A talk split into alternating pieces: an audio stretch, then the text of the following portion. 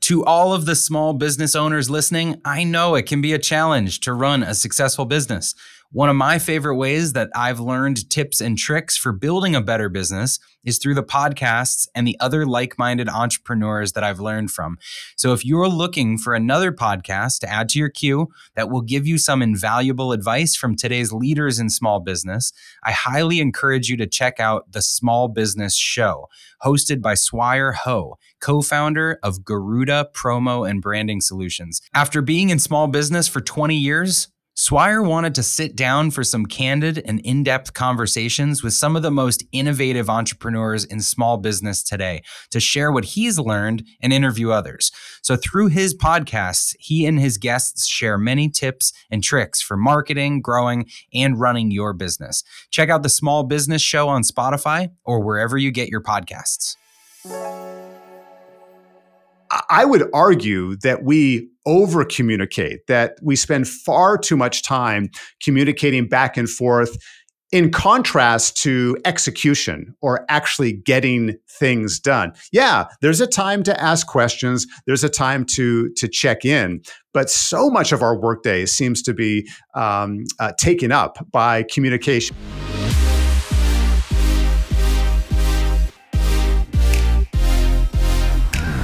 What's up, everyone? I'm Chris Ronzio, founder and CEO of Trainual, and this is Organized Chaos. As always, we're taking a page out of a different leader's playbook so you can put it in yours as you build your own. And you just heard from Scott Friesen. Scott is from Simpletivity Training and has a YouTube channel with hundreds of thousands of subscribers and videos with over a million views each, all about productivity. So, this episode is about getting the most out of your workday. Through Scott's speaking, his keynotes, his workshops, and the videos online, he's become a renowned productivity expert. And so, in this interview, we dig pretty deep into the task management system he recommends, how you can be sure you get your most important things done in a day, how to organize your day and your week around your biggest priorities, some book recommendations, some software recommendations, and frankly, I just had a blast because I love talking about productivity and efficiency. So if you've ever wanted to squeeze more time into your day, or if you've ever ended the day thinking, why didn't I get enough done today? This episode is for you. Hey everyone, welcome back. I'm your host, Chris Ronzio, and today we're going to talk about a topic that everyone always wants to talk about, and there are going to be a ton of nuggets and takeaways. So, whether you're running a business, working in a business, or just want to lead a more productive life, you're going to get to hear from Scott Friesen. He is the founder of Simpletivity, which is a massive YouTube channel that just keeps growing by the week. And he's just a productivity expert. So, Scott Friesen, thank you for being here. Hey, Chris, good to see you. Thank you for having me. I'm so excited to dig into this. So this is for as my, my followers know, efficiency, productivity, one of my favorite topics. And anytime I get to talk to someone else that is uh, a master at this stuff, I learn a ton. So I'm just going to pretend that this is a, a, coaching call for me. and, and I, I think everybody's going to learn a lot from you. So let's get started with, you've got a really cool mission, which is to kill busyness. Is that right? That's uh, that's right. That's my official title, uh, busyness killer. And uh, you know, a bit of background is that for you know many years, I spent my uh, my time in the technology and software industry, uh, working in the corporate world. And when asking people, "Hey, how are things going in your life, or how are things going at work?" Constantly, constantly, people telling me, "Oh." So busy, I'm so busy, yeah. I'm so busy, I'm so busy. I said to myself, there's got to be a better way. There's got to be a better way to work. There's got to be a better way to uh, take a look at our work and, and our outlook. So uh, yeah, that's that's my mission. Is is I want to try and uh, keep us uh, away from the busyness and much more on the productivity side of our days. Yeah, you know when people say, "Oh, I'm keeping busy," it's like, okay, on what? is it stuff that you want to be doing? Is it is it boring work? And so I love that we're going to dig into this now Let's go back in your history first. How did you become a product a productivity expert? Where did it all start? Yeah. So, you know, as I mentioned, I, I spent many years uh, working in software and much of that time as a software product manager. So, you know, helping people get the most out of their tools, working directly with uh, with clients and and stakeholders as we uh, developed a variety of different service based systems. And you know, uh, along the way, I found uh, a few new techniques uh, to improve my own productivity and and to organize my schedule. And I found that many people, many of my colleagues would keep asking, Hey, Scott, how did you do that? Or, you know, you, you seem to always be on top of this and, and that type of thing. What are some of your tips and tricks? So it seemed time and time again off the side of my desk, I was teaching someone else or, or, giving some advice or maybe recommending a book, something along those lines, until eventually I said to myself, you know, I, I really love this teaching side of things. Um, I love personal productivity and time management. Maybe I should consider doing that uh, full time. Now, I was first very fortunate to make a transition within my uh, own company at the time from product management into talent development. And that allowed me to travel the world and, and provide uh, a number of workshops and training and, and also virtual training as well. Uh, but eventually decided to branch out on my own, and Simpletivity uh, has been going strong ever since 2015. So, did it start as formally as your YouTube channel, or were you just sort of informally showing people this and that? And at what point did you say, I need to record this because I'm showing people the same thing over and over. Well, well, here's the true story. Here are the details. Um, you know, after working for this organization for roughly eight years, had a fantastic time, wonderful experiences, made many uh, wonderful connections and colleagues. But near the end of that eight years, there was a bit of an itch, right, to do something new, to do something a little bit different. But I wasn't really sure what that next step should be. Um, I wasn't really sure where I should, if I should be looking for a new job opportunity. Should I be looking to make another sort of minor uh, career change, something along those lines? Until finally I said to myself, you know what? Maybe I need an outlet. Maybe I just need something to get this out, you know, maybe just to share my knowledge with others. And YouTube seemed to be the natural choice to, to start producing a few videos. So it happened to be on one of the days in which I was working remotely anyhow. I decided to take a few minutes and recorded uh, a couple of super short videos. I upload them to YouTube, and uh, of course, no one saw them at all. I, I could see the view count. No one was watching them yet. Pretty standard for any new YouTube channel. About an hour later, about an hour after uploading those first few videos, I got a phone call from the VP of HR saying, Scott, sorry, uh, you've, you've been a wonderful asset to the organization, but we're going to have to let you go. We're, uh, we're doing some downsizing. This coming Friday will be your last day. I share that story with you because I don't think it's coincidence that the day that I uploaded my very first YouTube video happened to also be the day that I got laid off. Now, I'm often asked, uh, did they see your video? Did they think you were doing? No, tr- trust me, I was I was looking at the view counts. no, no one was watching. no one was watching that that content. But that was sort of the springboard as to what was going to happen next. Now, the business itself didn't start overnight, didn't start immediately. But the one thing that I did do for those coming two months after being laid off is just continue to upload new YouTube videos. And about two, two and a half months later, I decided to make it my uh, my business. I decided to offer myself as a consultant, and uh, the rest is is is sort of history at this point. Uh, being laid off is maybe one of the greatest things in hindsight that's ever happened to me. But uh, no joke, it actually happened on the same day that the Simpletivity YouTube channel was born. So it's funny when I hear these stories, a lot of times the YouTube channels or the social media, you know, success stories that start without monetization, that start as just sharing and delivering value and consistency and building a following, those are the ones that skyrocket. Whereas when people have some kind of business model and they think, oh, I'm going to supplement with social media, it doesn't work as well. And so, do you think that those early months of just posting, posting, posting gave you that foundation, or how much did it influence what became the business model? Yeah, I, I, think absolutely, and and even from the get go, uh, both in those early days, but even after the business side of things started, um, it was never my intent to monetize or to have YouTube as a significant revenue generator, right? The, the real purpose was from a, a marketing standpoint, right? A, a way to communicate my message out there, a way to be discovered by potential customers and, and potential clients. And that was really always the goal, especially in those first few years. I've always looked at it as a bit of a bonus, right? That when um, I started generating more significant ad revenue when I started uh, attracting uh, some uh, really quality sponsorships and and that type of thing. That that's all been a, a wonderful bonus since that uh, since that time. But but I agree. You know whether it's YouTube, whether it's a podcast, your blog, or or some other vehicle. Um, you know, hopefully you have your intentions um, uh, very clear and that they're not all based around monetization. How frequently were you posting in those early days?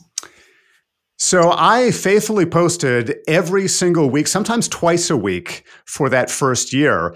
And I do like to emphasize that because I really didn't see hardly any growth in that first year. And you've probably talked to a lot of uh, YouTubers over the years.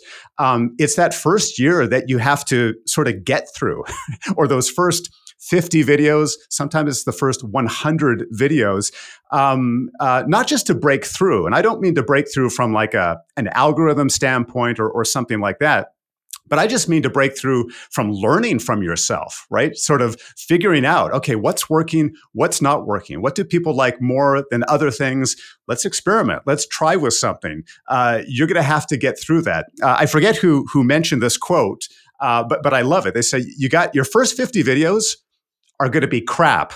So you might as well get through them as fast as quickly as you can. Like like j- just get through them because you're going to learn so much along the way.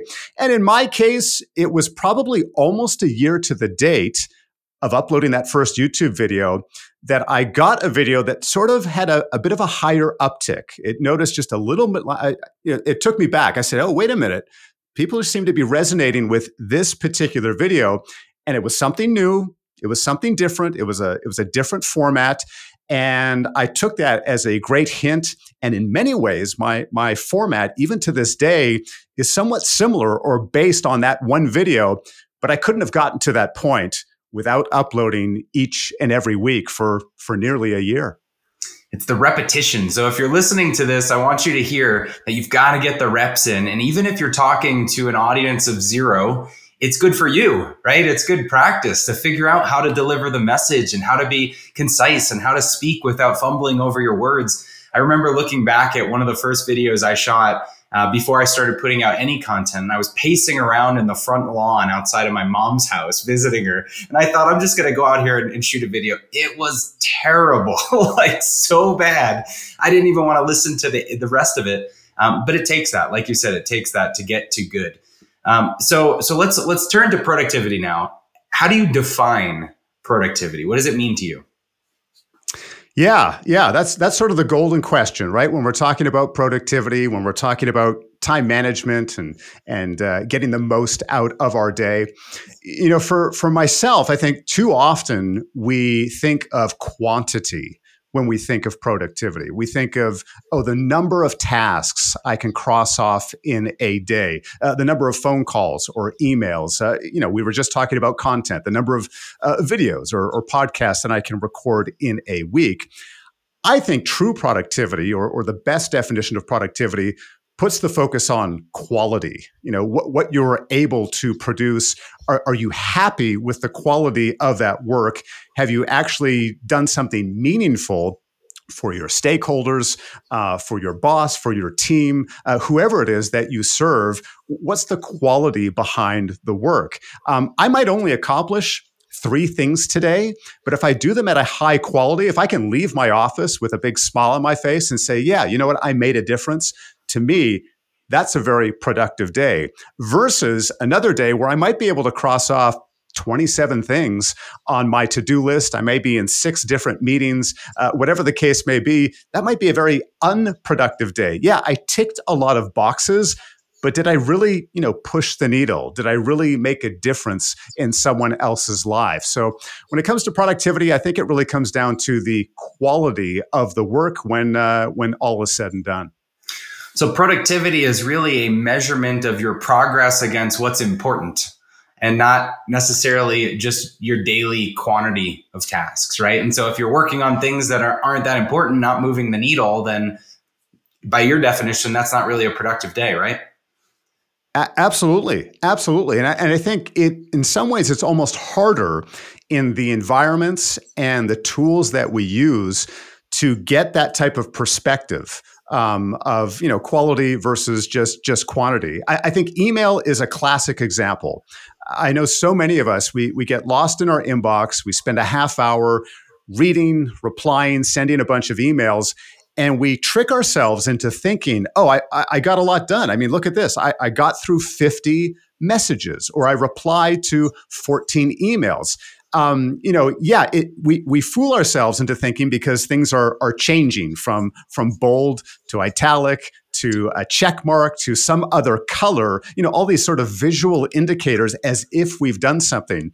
But if you really look at that list of of emails or messages that you sent, um, how how much further is that uh, progressed you in your business? How much have you actually helped those those individuals, or are you just waiting for a reply, some uh, some never ending thread that's happening within our uh, within our email inbox? The same could be said with many of our task lists and our and our to do list, just checking off boxes. But yeah, I think that quality piece is so so important. I hope I'm not alone here, but I definitely am guilty of putting things on my to do list after I've done them, just so I get the satisfaction of crossing off another thing. Have you ever done that, or am I alone here?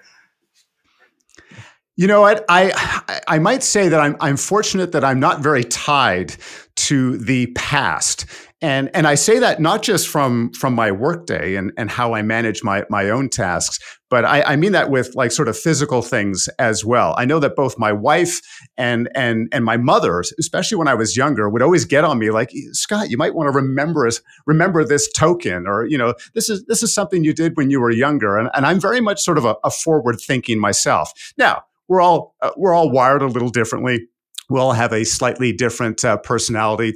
But no, I'm I'm very much one to um, uh, j- just sort of move on. I know one of the um, practices or one of the things that I'm best known for uh, within the Simpletivity YouTube space is showing people how to use their calendar as a to-do list. Uh, in many cases, it's their digital calendar, whether they use Outlook, whether they use Google Calendar, or perhaps some other format. You can, you know, basically turn any online or digital calendar into a to-do list. But a common question I get is, Scott, well, how do you how do you determine how do you check something off within your calendar to-do list? Like, how do you convert an event, even if it's just listed as an event as off? And my honest answer for me is that well, it's just deleted. I just I just get rid of it. I've done that task, yeah. and and I'm and I'm and I'm moving it on. Now now there's a, a variety of different ways in which you can uh, adjust for that. Right, you can change a color, you can add a flag or a label, you can move it to another calendar. So there are other ways around this. But for me, I'm often surprised at how attached some of us are to wanting to look back and and take a look at what's happened in the past Perhaps part of that is just the way I'm wired. I'm always looking forward. If the task is completed and there's nothing else there for me to review or, or need to go back on, it's gone. I'm, I'm moving on to something uh, to something else. So I'm, I'm curious your, your take then on carrying tasks forward that don't get done. So, uh, for instance, ca- if you put a to do on your calendar and it's an important block of time that you're supposed to work on something and you skip it, something else comes up, you're on the phone, you just can't do it do you then drag that thing forward to a later time in the week? And same with a, a task list. Uh, if you don't get your your outcomes for today done, how do you carry those forward? Yeah, I mean, none, none of us are perfect. Um, even those of us who who study and teach productivity still have things that we don't get to, and, and we have to either defer or push it to a future date. One of the nice advantages of using um, a calendar based system, or even those who may be more comfortable with a notebook or a uh, paper based system, is the idea of physically moving something to a particular date in the future. I think one of the traps that many people fall into if they're using a to do list manager or perhaps some other project management tool is that many of these pieces of software make it so easy for us to bulk defer, right? It's so easy to take like five things and just, oh, push that to next Monday or push all five of these to tomorrow. Even though you haven't really looked or analyzed any of those items individually, right? You're just sort of dumping them all sometime in the future. Hmm. So I think taking a little bit of effort up front, saying, like, okay, wait a minute, um, I'm not going to have time to do this today do I need to do this tomorrow or can I push this even further in advance? Or maybe of the three things that I'm not going to get to today, um, what absolutely should be done tomorrow?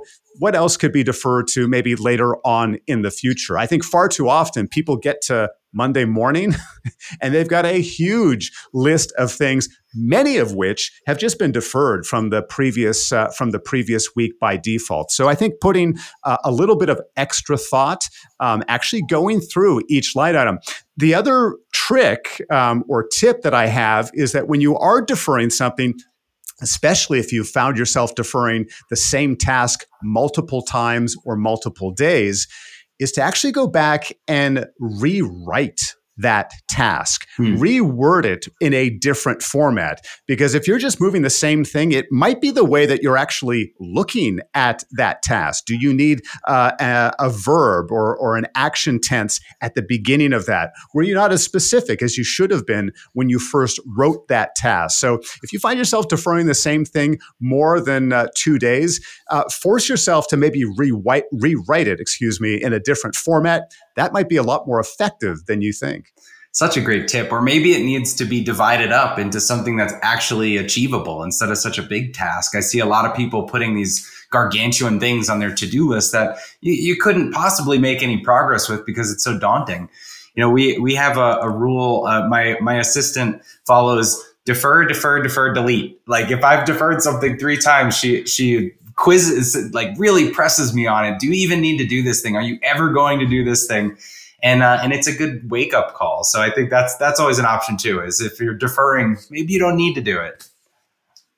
Absolutely, I, I love that. That's almost like three strikes and you're out, right? If you've done it three yeah. times, wait a minute, uh, are, is this really valuable to you? Or, uh, you know, another important D word is delegate. Does it need to be delegated to someone else if you have that uh, if you have that option?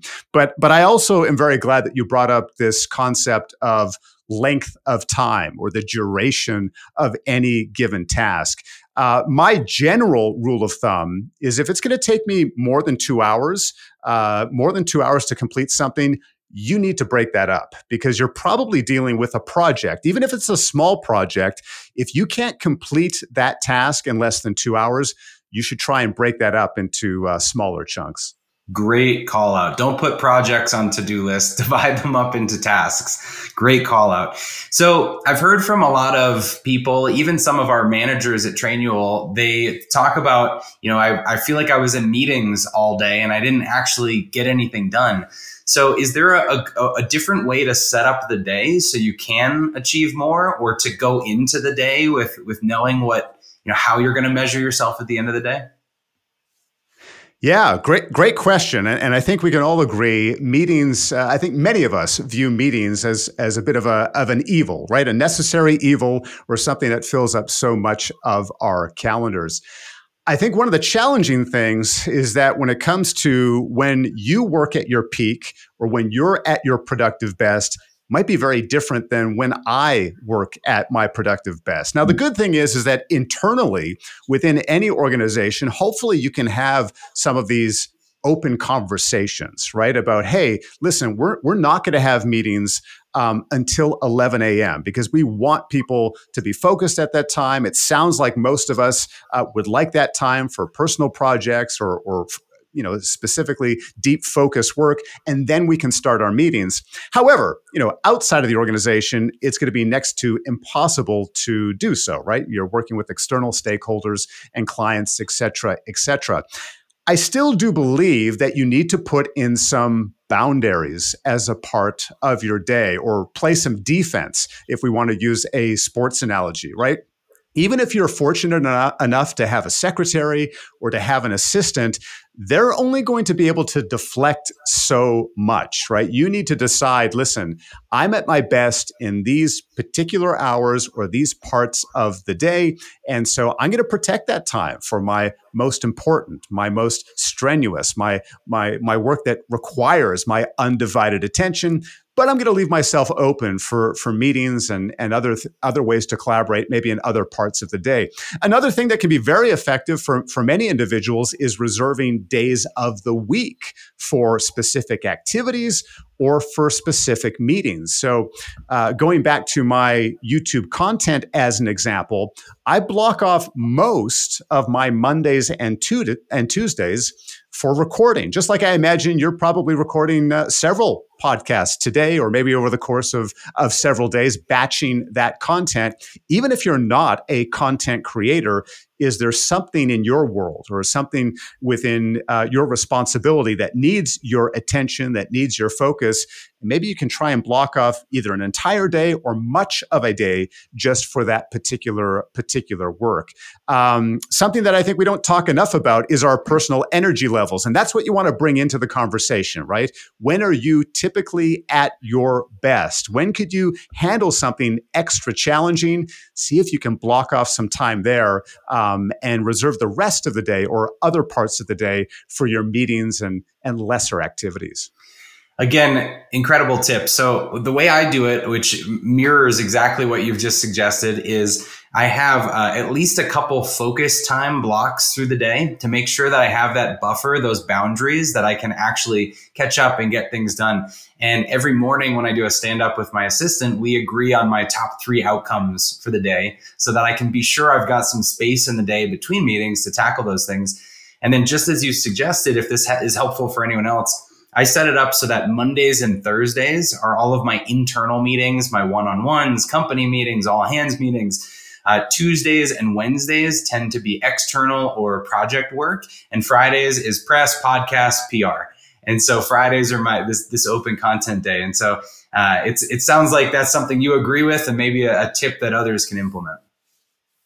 Absolutely, and and for those who have not experimented with that format, uh, you got to try it out, right? You can't you can't uh, you can't diss it unless you actually experiment it with yourself. Now, at the same time, at the same time, I think you need to allow a certain amount of flexibility, uh, a, a, little bit of of nimbleness as a part of your schedule. I know that I've come to a, a Monday where I'm typically re- ready and raring to go to record and, and edit much of my content, but I'm just not feeling it that morning. Rather than beat myself up about it, being flexible with my schedule so I can find maybe another chunk of time or or swap it with another block in my day. Because another thing that often can bring us down is being uh, too restrictive with ourselves, right? And, and boxing ourselves in into these uh, uh, specific slots that that we can't move or that we can't touch. So having a little bit of both is probably going to help your productivity overall.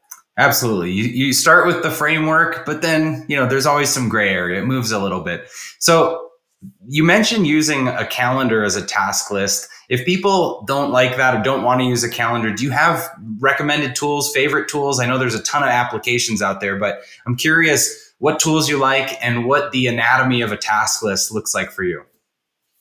Sure, sure. Yeah, I mean, we, we live in an age where there's an endless number of to do list managers, task managers, project management lists uh, available to us.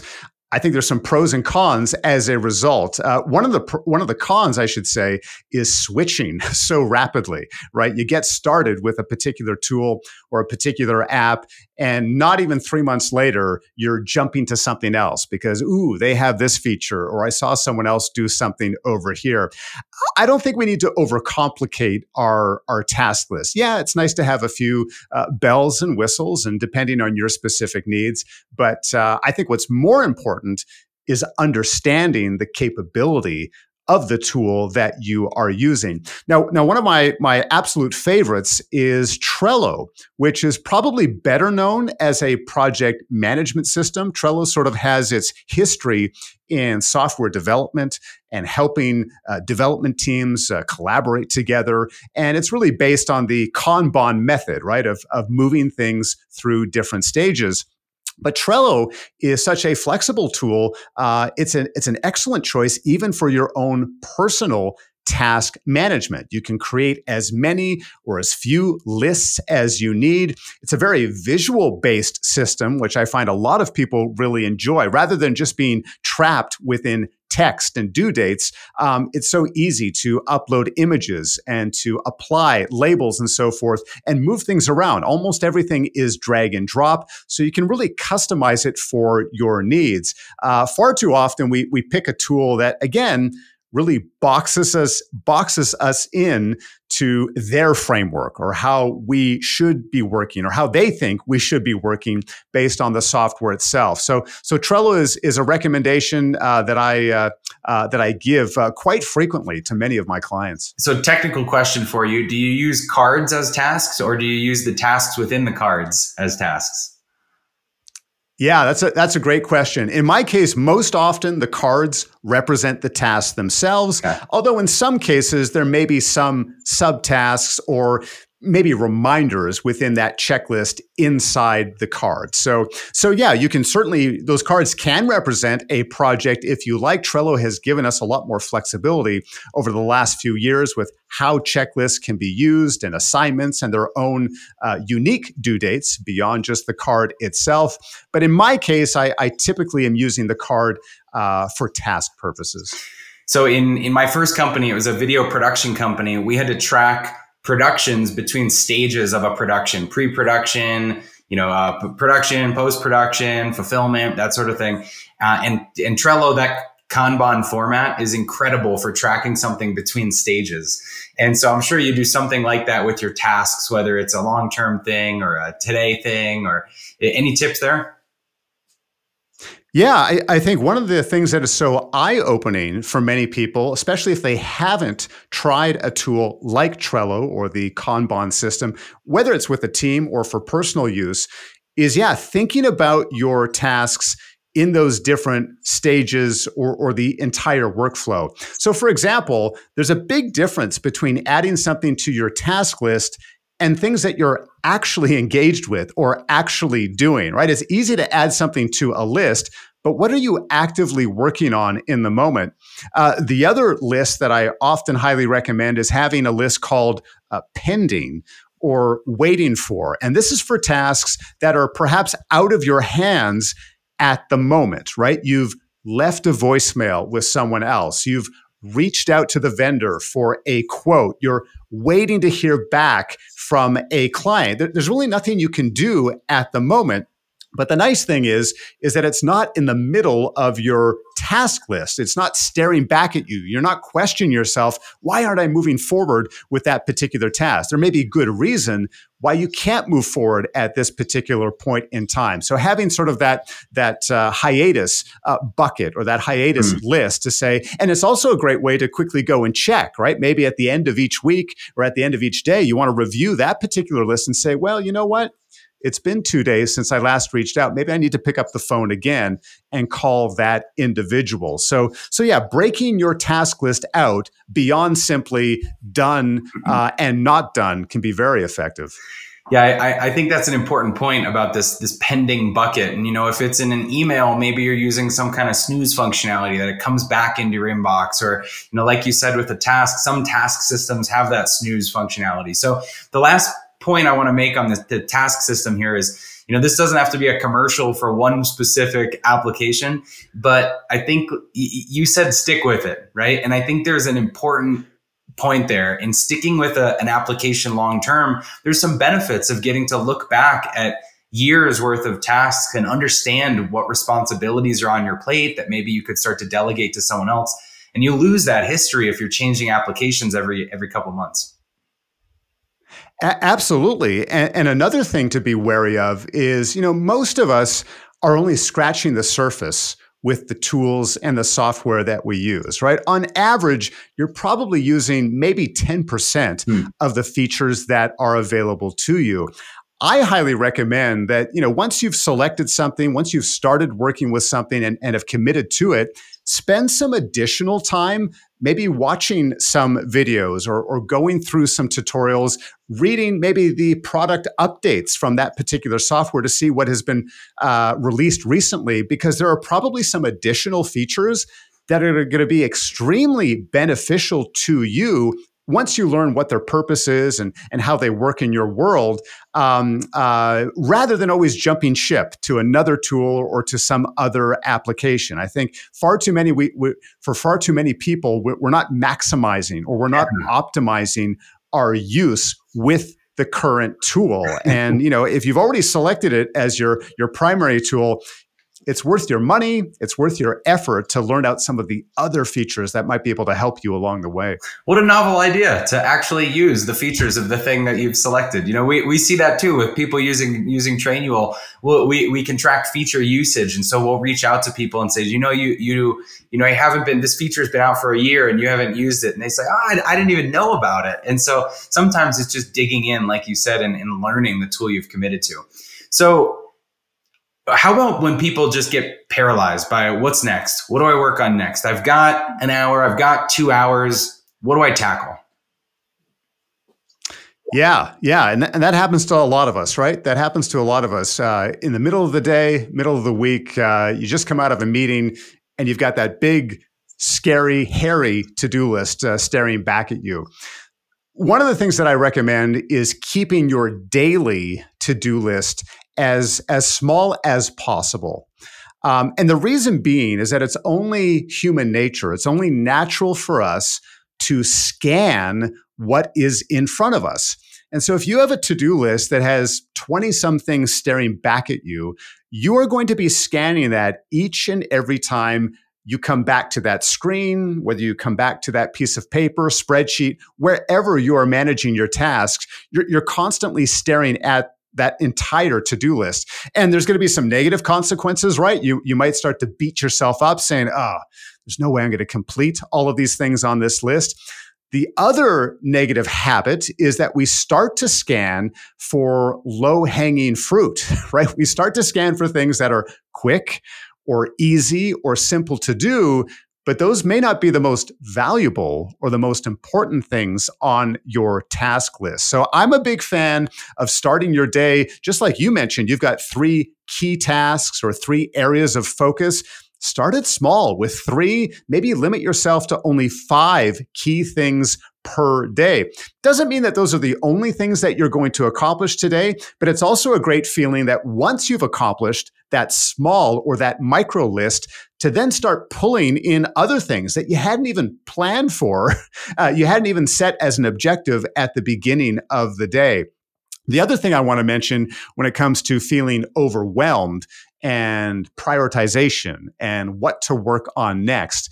There's a great question that uh, I guess you could say I've I've stolen or I've borrowed from the author Gary Keller. Now he wrote a, a bestseller uh, almost a decade ago called "The One Thing," and I think the question, what that book is really uh, based around, what's the one thing that you can do right now that's going to make everything else easier or unnecessary? I know the first time when I heard that question, and when many people hear that question, sounds kind of silly. Ah, it's kind of a ridiculous question. But it's that last part of it, right? What's something you can do today, or what's something you can do right now that's going to make everything, and I mean even things outside of your career or outside of your work world, what's going to make everything easier or unnecessary? If you can identify that task, I can almost guarantee that should be number one on your priority list. That should be the thing you should be working on next. Because if it might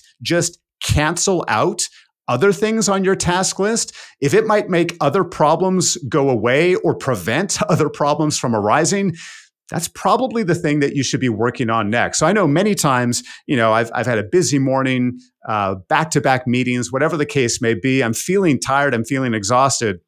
But I'll ask myself that question okay, what's something, even if it's a simple thing, what's something I could do that's going to make everything else easier or unnecessary? A very, very powerful question. Such a great filter. And that's an incredible book. I feel like it's a timeless book. So if, if you're listening, you haven't read The One Thing, go check that book out.